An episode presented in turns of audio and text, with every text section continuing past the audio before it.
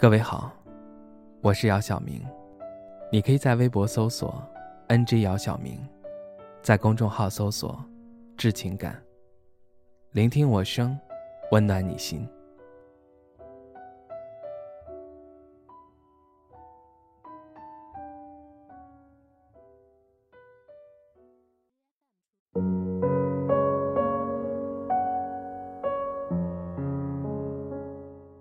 分手多年后，你的音容笑貌以及曾经对我说过的话，随着时间在我的脑海中慢慢的变得模糊了。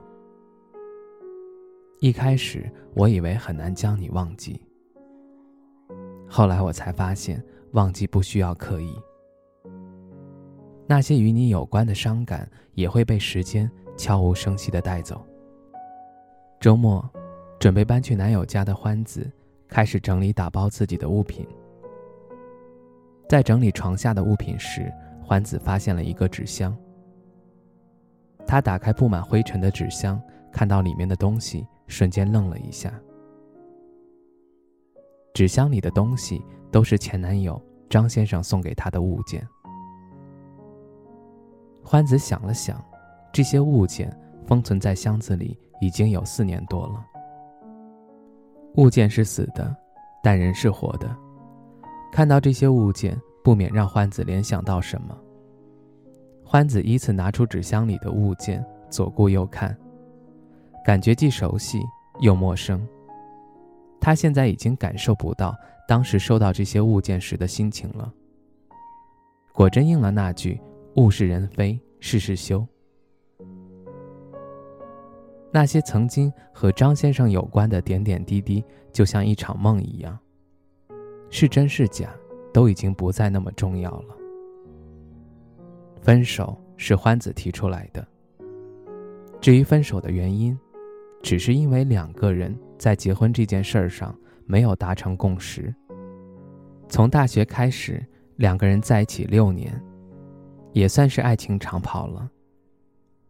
欢子生在一个比较传统的家庭，父母自然是想着他能够早点结婚。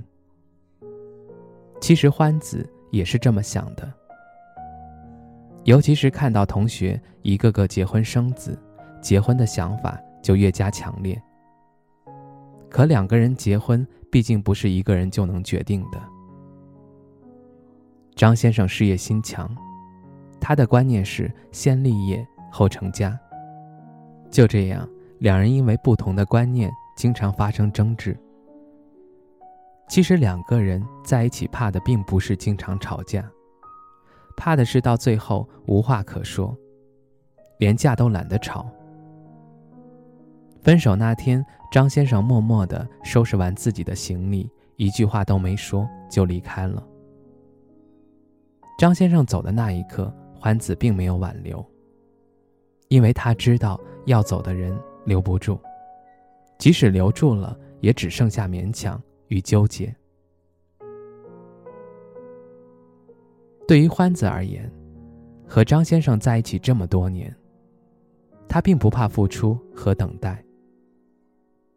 让他不能接受的是，当我郑重其事的表达出我的意愿时，却被你一次次冷淡的回绝。而你回绝的理由，也让我觉得六年的付出与等待，在你的事业面前显得那么微不足道。欢子和张先生分手三年后，认识了于先生。直到现在，欢子还在想，如果能够早点遇到于先生该多好。于先生让欢子体会到了前所未有的体贴与呵护。欢子会经常向家人和朋友们提起于先生的好，也会分享于先生为他做的那些浪漫温暖的事。尤其是那件事儿，就是他和于先生在一起半年后的某天午后，他们漫步在小湖边。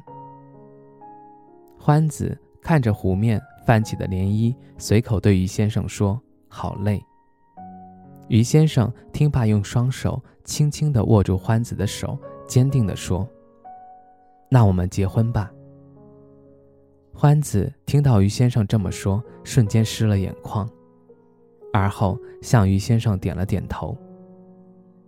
于先生欣喜地将欢子紧紧地抱在怀里。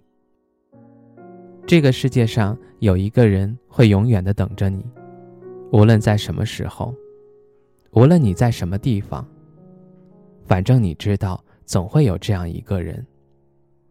这个人可能来的比较晚。不过，只要最后是你，晚一点也没关系。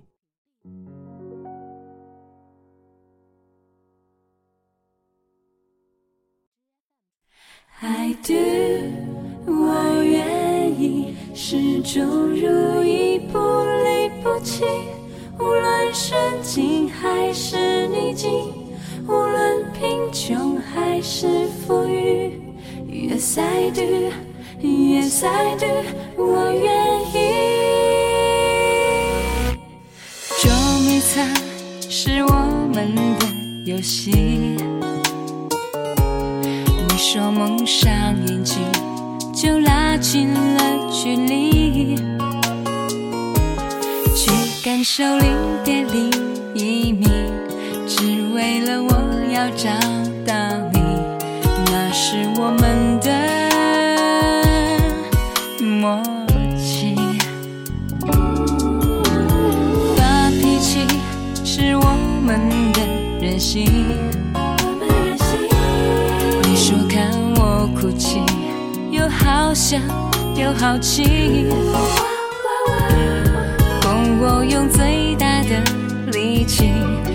受伤了为我抱不平。那时的我们不知那是爱情。